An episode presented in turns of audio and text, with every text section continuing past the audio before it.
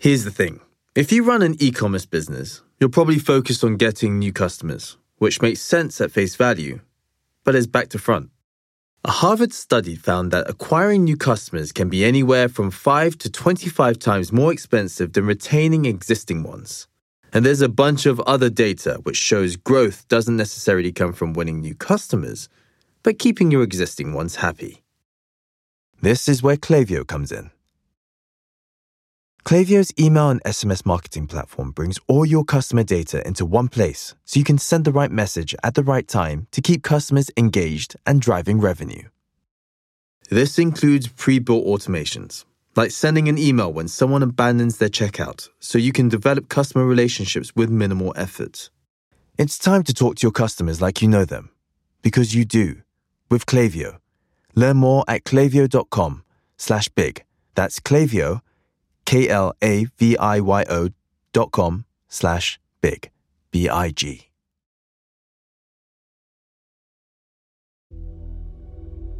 A reporter is waiting on Li Ka-shing's doorstep. Are the rumors true? He asks through the intercom. Is your son being held ransom for $2 billion? In his gleaming marble living room, with Big Spender's eyes and pistols trained on his back, Li Ka-shing responds. He says, there's nothing wrong, and sends the reporter away. Back to the task at hand. Li Ka-shing has $40 million in cash at home.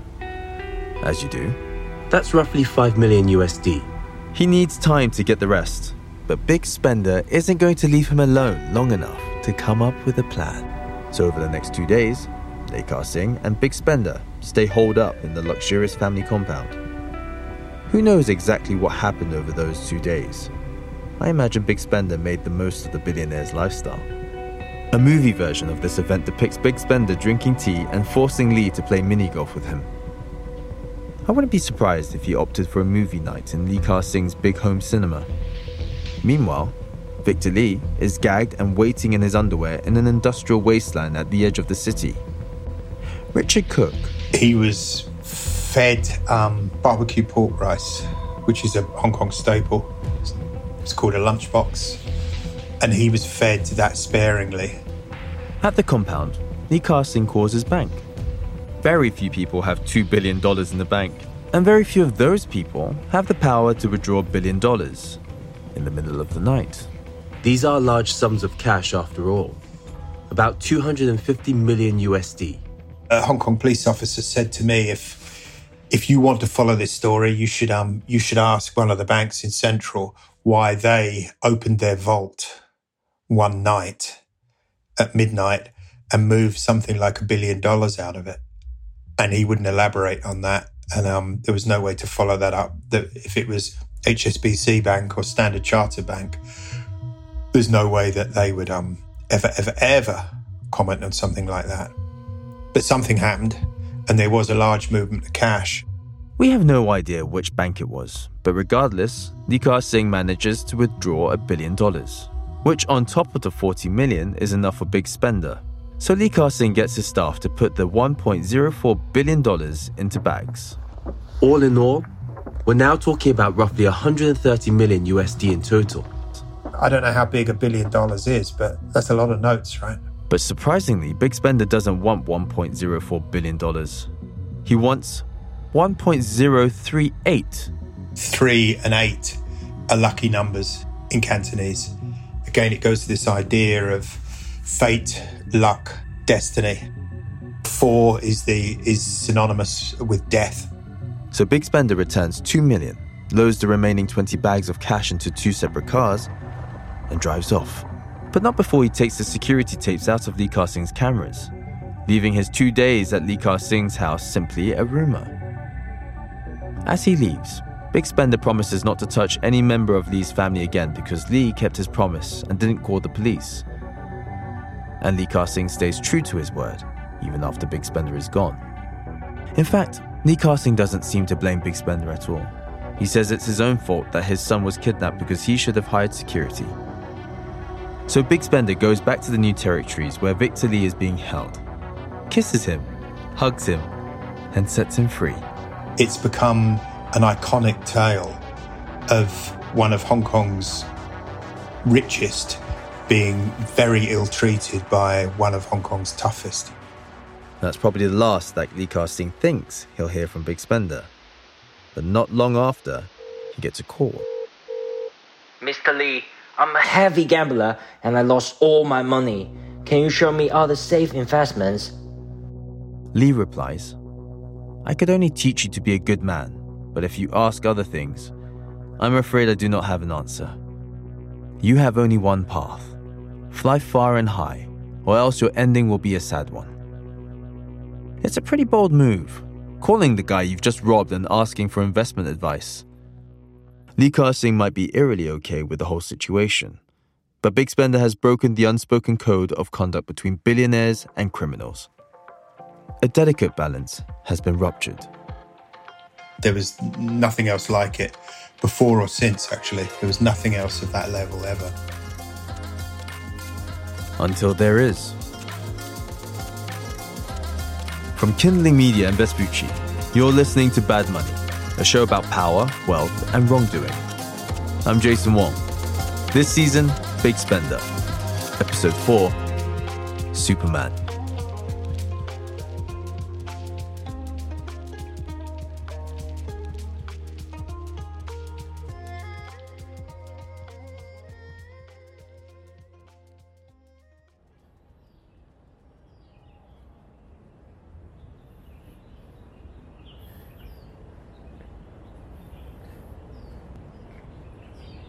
Just a little ways down the road from Li Ka-shing's family compound live the Kwoks. Walter Kwok was born into money. His father set up Sun Hung Kai Properties, a huge property conglomerate at the time of this, probably Hong Kong's biggest property developer. So they had interests in, in property, in hotel chains, manufacturing oil and gas, and that they were global businesses. Like the Lee family, the Kwoks have a lot of power in Hong Kong. The likes of Li Ka-shing, Walter Kwok, the conglomerates that they represented, that they, they ran and owned, had power that is, is hard to imagine. Um, Hong Kong was run by a series, it was commercially run by a series of, of billionaire families and their conglomerates and their connections into domestic politics and governance and also into China, into Beijing, was deep and was strong. They would have political sway. And per se, perhaps not openly, but they would have sway over law and order agencies. They aren't people that you casually kidnap and expect no repercussions from. But for some reason, Li Ka-shing had kept his word and didn't report Big Spender to the authorities. So technically, there was no victim, and there was no crime, which left Big Spender free and able to execute almost exactly the same kidnapping less than a year later. These guys were kind of sitting ducks, really. It's February 29th, 1997. Walter Kwok is in a light blue BMW, taking his usual route home. But today, he's being tailed by a white van with fake plates. Walter's car rolls to a stop on the thin, windy road. There's a broken down car parked across the middle of the road ahead. And the driver, Big Spender, seems to be having engine issues. That's when the white van pulls up and sandwiches the car from behind. Kwok is trapped. They hit very quickly. They whisked him away. He was he was put into a van. He was taken almost certainly to the same compound, the remote compound up in the New Territories, stripped to his underwear, put into a box, tied up, shackled. Likewise, they tell Walter to call his family to request a ransom. But unlike Victor Li, Walter Kwok is not in an obliging mood. He wouldn't cooperate and he didn't want to make the call to his family for the ransom.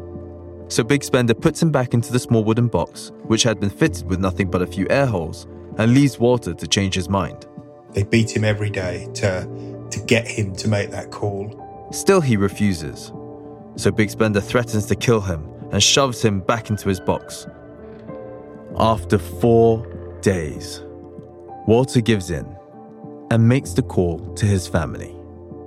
Supposedly, they argued internally about how they were going to deal with this. Surprised that this family of billionaires are trying to nickel and dime him, Big Spender enters into negotiations with Walter Kwok's family directly. They go back and forth over the phone about the ransom. Big Spender even goes to haggle with the family face to face. Which meant that um, poor Walter was kept in his box in the New Territories farmhouse in his underwear for six days. Eventually, they settle on a number. They arranged for the money, and supposedly the Kwok family gave Big Spender $600 million for his release. My creed is that I cannot allow myself to be poor, Big Spender once proclaimed. I don't have the time and patience to make a living by doing proper jobs. I can't work as hard as other people. Life is very short and fragile. I'm already more than 40. If I want to get rich, I must take some unconventional steps. Money is the most important thing in the world, without which you cannot do anything. But it's only me who can kidnap tycoons. No one else can do such big things. The sum of these ransoms earns Big Spender a Guinness World Record, a badge of honor that I think Big Spender would boast about proudly. When Big Spender said he was the only person that could successfully kidnap tycoons, he might well have been right. Once again, the crime sends shockwaves through the gangster community, particularly the triads. They don't really do stuff that's going to rock the boat, so they won't. It would be a disaster in the same way as the Sopranos if they end up having a machine gun fight in, you know, downtown, you know, in Hoboken or in, you know, Wan Chai, it's a big mistake for them. Whereas Big Spender didn't give a fuck. Strangely, the Kwoks don't report the kidnapping either, but word quickly spreads in the media and the criminal underworld. They know what's happening, and soon enough, so do the authorities. These crimes put Big Spender on the radar of the Hong Kong police. They already knew him because of the guard force robberies. You know, he was, if they had a board with the pin-ups of the biggest gangsters in Hong Kong, he kind of would have had the biggest picture on that board.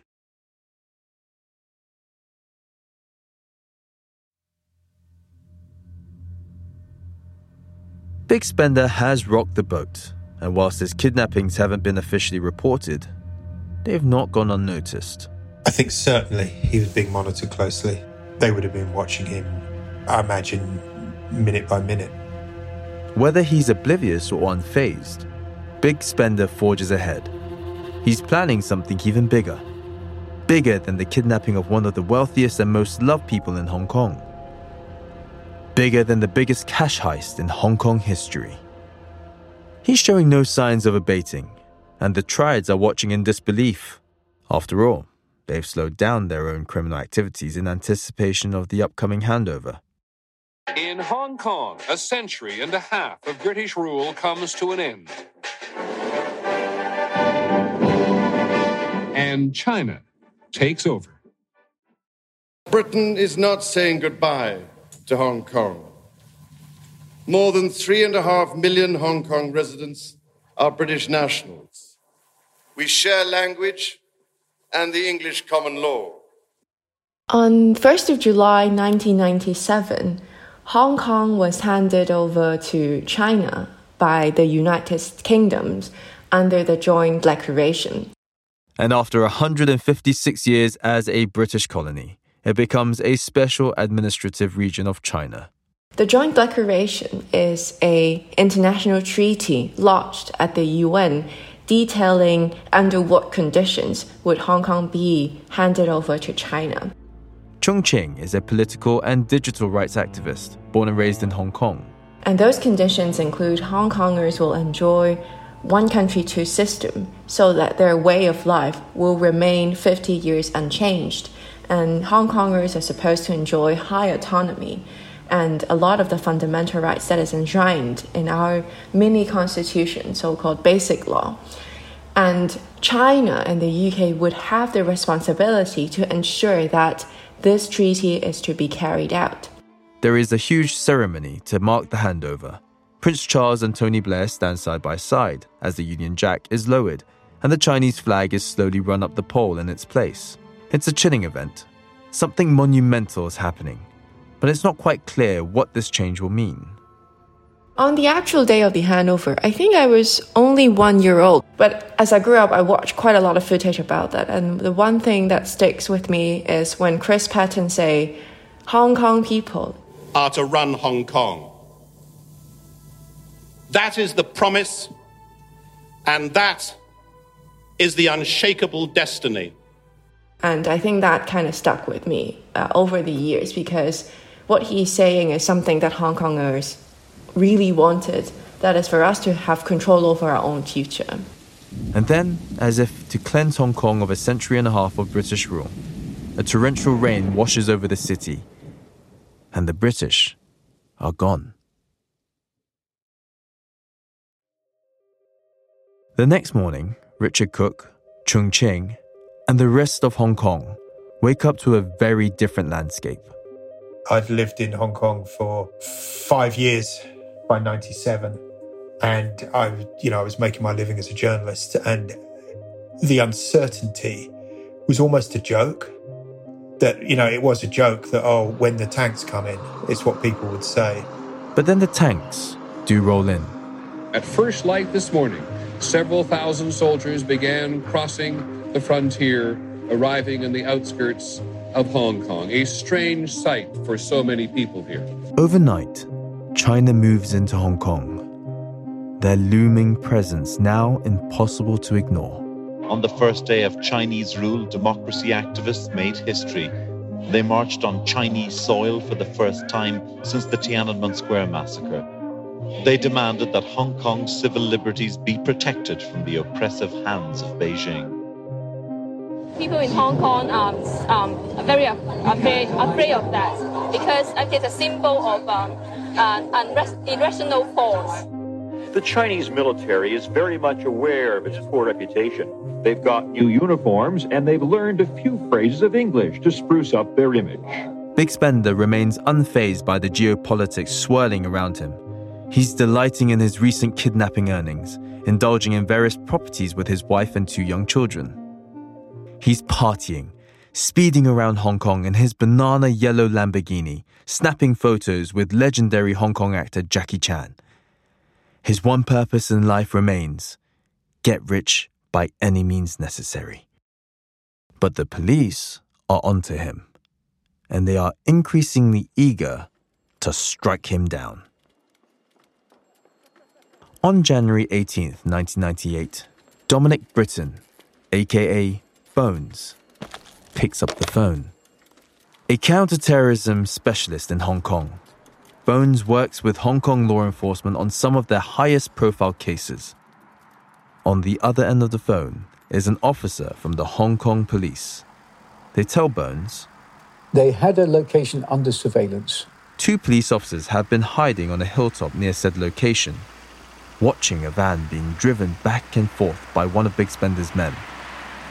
The van is suspicious because it's been registered under the name of an 85 year old man who has no idea how or why it's registered in his name.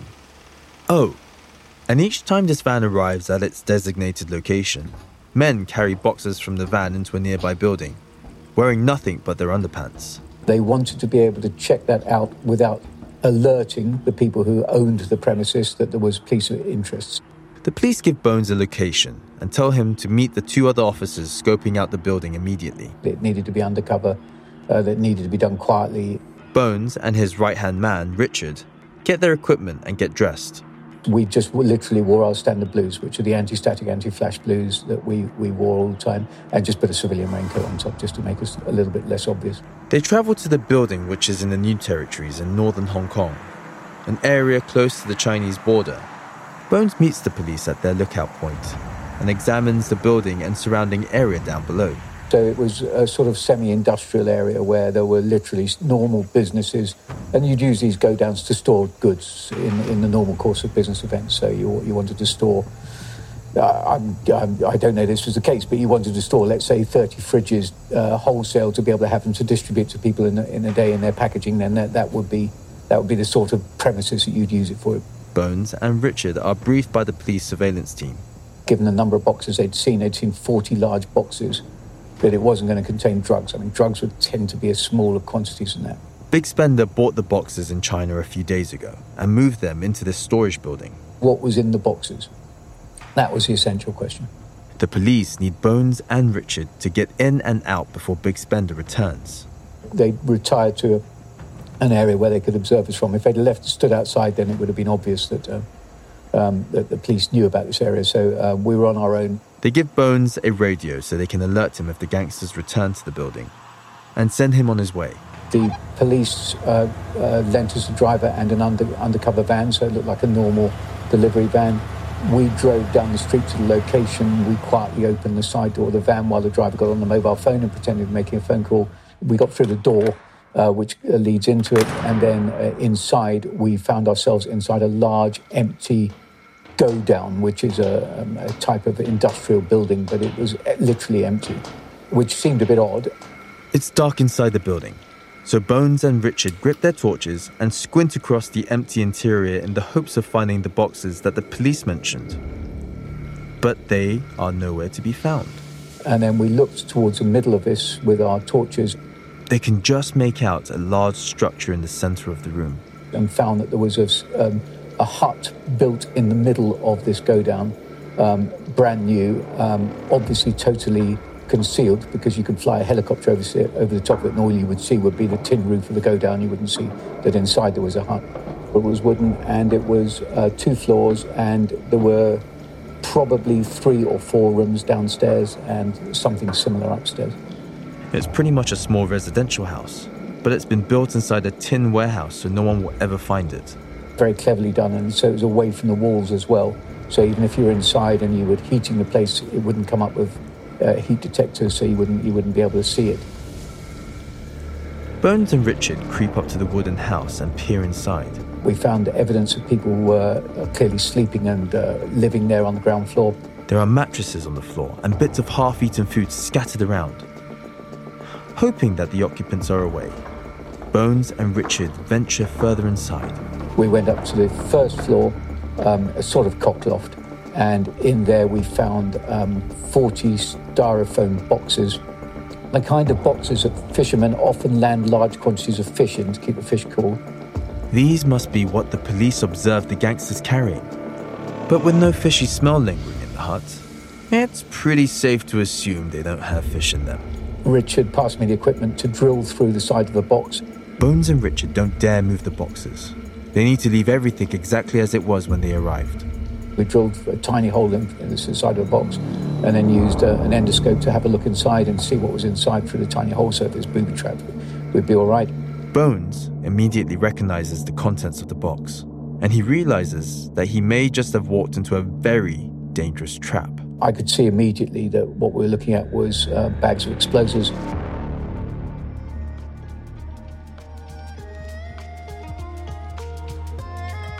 Big Spender is a production of Kindling Media and Vespucci and is narrated and hosted by me, Jason Watt. Please follow or subscribe so you don't miss what happens next. The series producer is Mira Kumar. The story editor is Mira Sharma. Thomas Curry is the managing producer. For Kindling Media, the executive producers are Will Stollerman, Ruth Edwards, Rich Martell, and Dan Murray Serter. For Vespucci, the executive producers are Daniel Turkin, Johnny Galvin, and Matt Willis. Original music, audio mix and sound design by Dominic Gozo. Special thanks to Pete Sale and Yu Pang, George Chan.